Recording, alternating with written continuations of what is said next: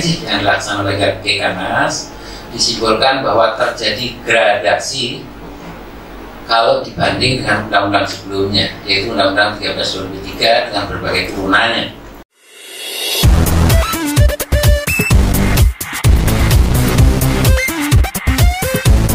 Omnibus Law khususnya klaster tenaga kerja maupun klaster tenaga listrikan.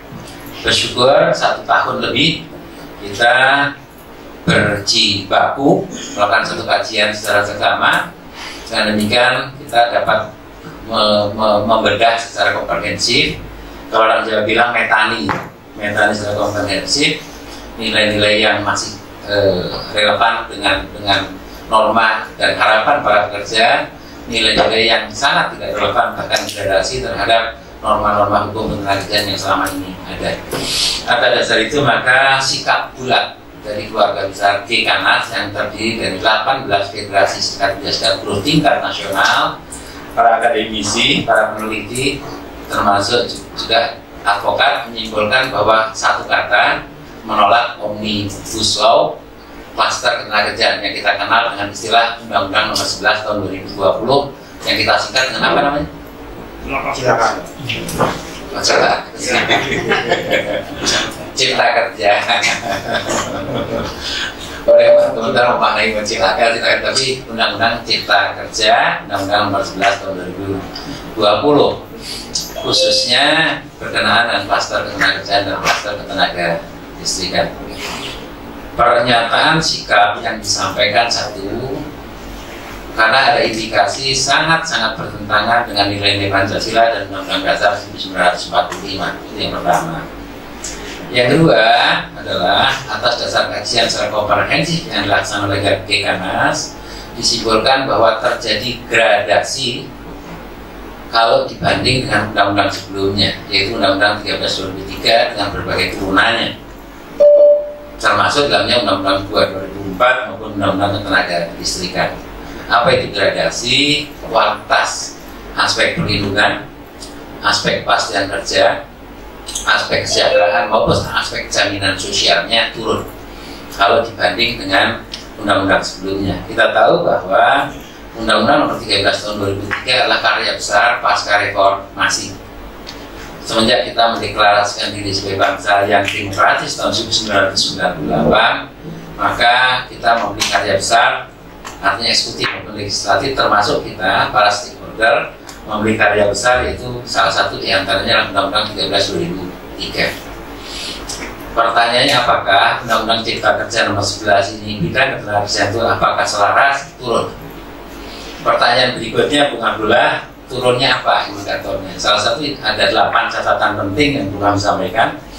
Mungkin nanti dalam rilis bisa coba dicermati. Tapi yang pertama adalah dari aspek upah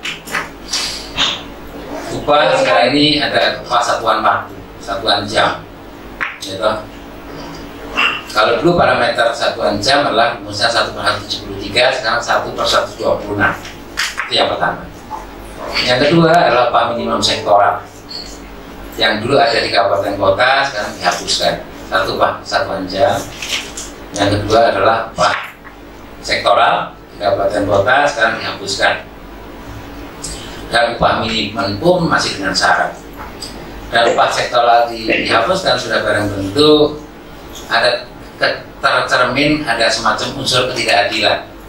Kita tahu bahwa kalau hanya penetapan upah minimum saja tanpa ada upah minimum sektor maka perusahaan-perusahaan yang memiliki jenis dan bobot pekerjaan yang memiliki resiko resiko lebih tinggi, konsekuensi lebih tinggi, kemungkinan bobot pekerjaannya lebih tinggi dan kualitas skill serta profesionalisme yang lebih tinggi itu disamakan dengan upah-upah perusahaan lainnya.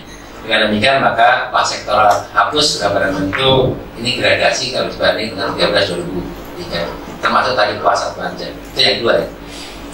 Yang ketiga adalah catatannya di antaranya adalah tentang liberalisasi tenaga kerja asing. Kita tahu bahwa tenaga kerja kita spiritnya adalah cipta kerja di dalam rangka mendorong kesempatan kerja untuk mendorong tumbuh dan berkembangnya investasi.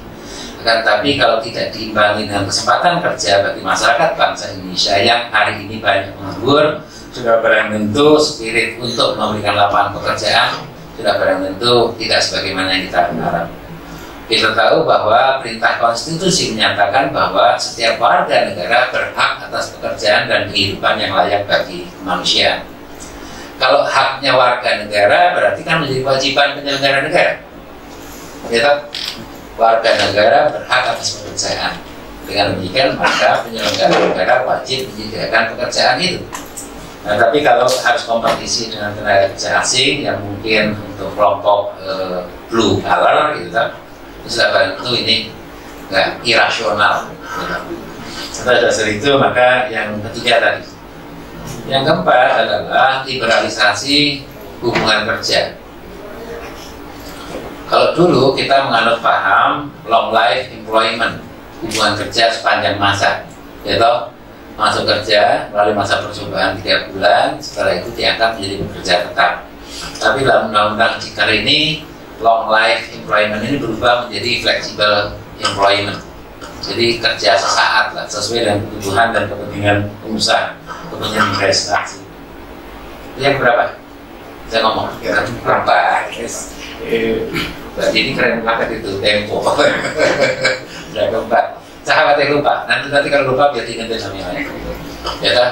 Jadi eh, yang tadinya long life employment sekarang cenderung flexible employment. Yang kelima adalah kebebasan untuk eh, outsourcing tenaga kerja. Ya toh, ini juga akan menggerus menjadi pekerja tetap tenaga kerja yang paruh waktu sudah barang tentu dari waktu ke waktu akan bertambah pekerjaan sifatnya permanen juga berubah jadi filosofinya mereka mengatakan bahwa menjamin untuk pekerja tetap nggak mungkin tapi tetap bekerja orientasinya. Dengan demikian maka sifatnya fleksibel. Dengan outsourcing juga diperluas. Pekerja kontrak pun dipermudah. Hari ini di pekerja kontrak ya toh batasannya menjadi berapa lima tahun? Ya, lima tahun. Dan atau sesuai dengan kesepakatan para pihak jadi para pihak kesepakatan berapa lama dengan batas maksimum 5 tahun. Yang ke berapa? Yang keenam. Gitu? Ya. Yang, yang ketujuh adalah tentang ya aku hilang e, pesangon. Ya toh, pesangon. Pesangon pun turun. Kita tahu bahwa dalam 13 2003 adalah ilustrasi buat kita kisaran 32, sekian bulan. Manakala kita bekerja sesudah memenuhi syarat long life employment tadi gitu tapi sekarang sekalipun long life gitu bawahnya kerja sampai akhir hayat gitu tetap maksimum pada angka 19 kecuali yang meninggal dunia ya meninggal dunia kecelakaan kerja dan kecelakaan kerja nah itu yang tahu Bung Fadil ya. detailnya Bung Fadil lebih tahu yang ketujuh ya ya, ya. yang ketujuh yang ketujuh kan tentang nilai sama. Yang kedelapan adalah mekanisme PHK. Mekanisme PHK dipermudah. Kok bisa pengambilan ya? Di dalam Undang-Undang 13 2003 dinyatakan bahwa pemutusan hubungan kerja sejauh mungkin harus dihindari. Itu ayat pertama. Harus dihindari oleh pengusaha, serikat pekerja maupun pemerintah.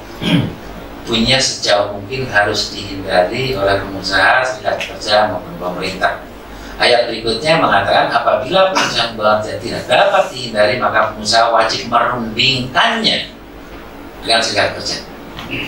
Apabila pekerja tersebut anggota serikat pekerja.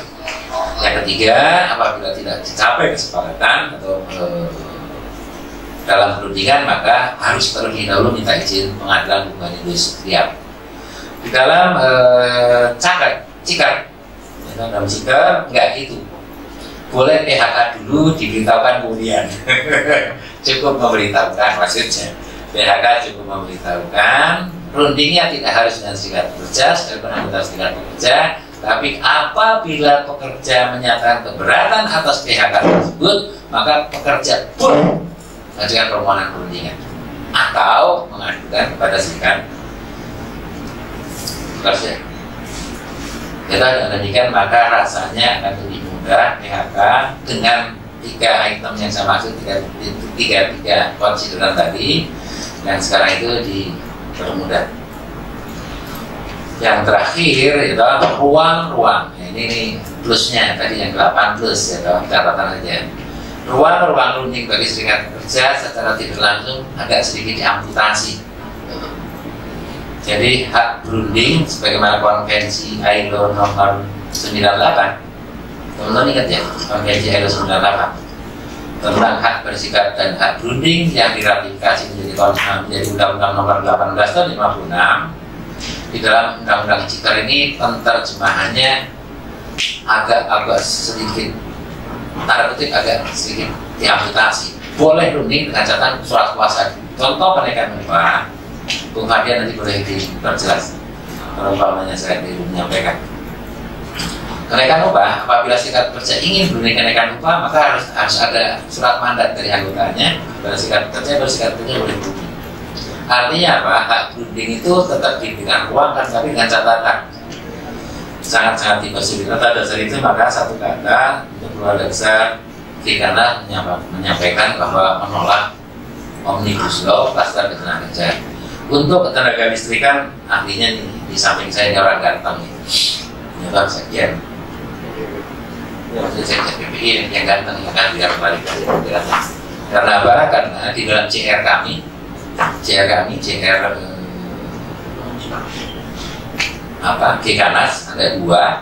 Yang pertama klaster tenaga kerjaan yang kedua adalah ketenaga listrikan.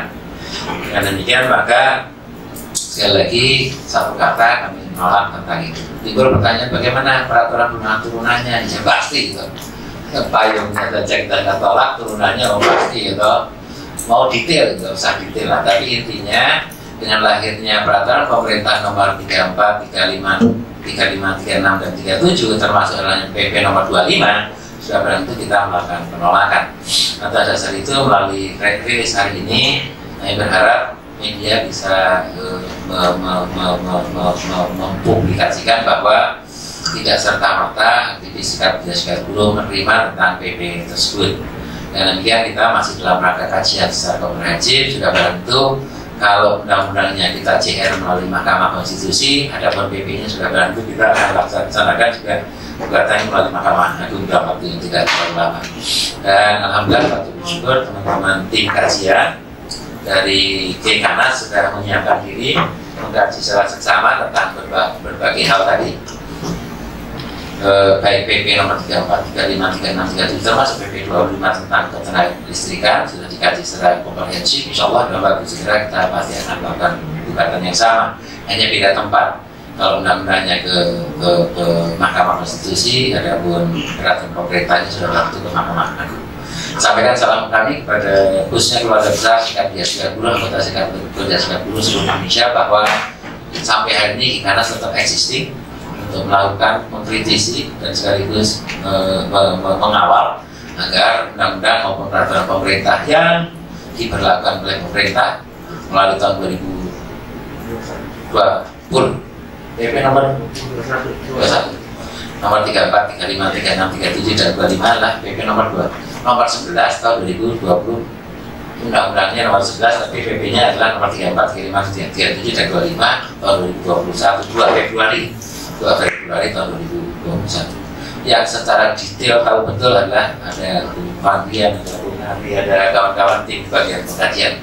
Oleh sebab itu, itu sebagai pengantar awal.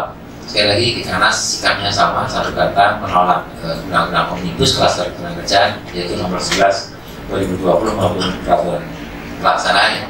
Penjelasan lebih detail nanti kami serahkan kepada masing-masing uh, apa presidium karena yang hadir ruangan ini adalah ketua-ketua presidium ketua federasi tingkat nasional dan demikian kami berikan hak sepenuhnya untuk menyampaikan hal yang sama tentang itu. Saya sebagai koordinator memberikan pengantar penerapan uh, headline daripada uh, silaturahmi hari ini. Rilis hari ini bisa menjadi catatan tersendiri. Saya kira itu. Terima kasih. Mohon maaf manakala ada hal yang kurang berkenan. Bila itu sebagai hidayah. Assalamualaikum warahmatullahi wabarakatuh. Waalaikumsalam.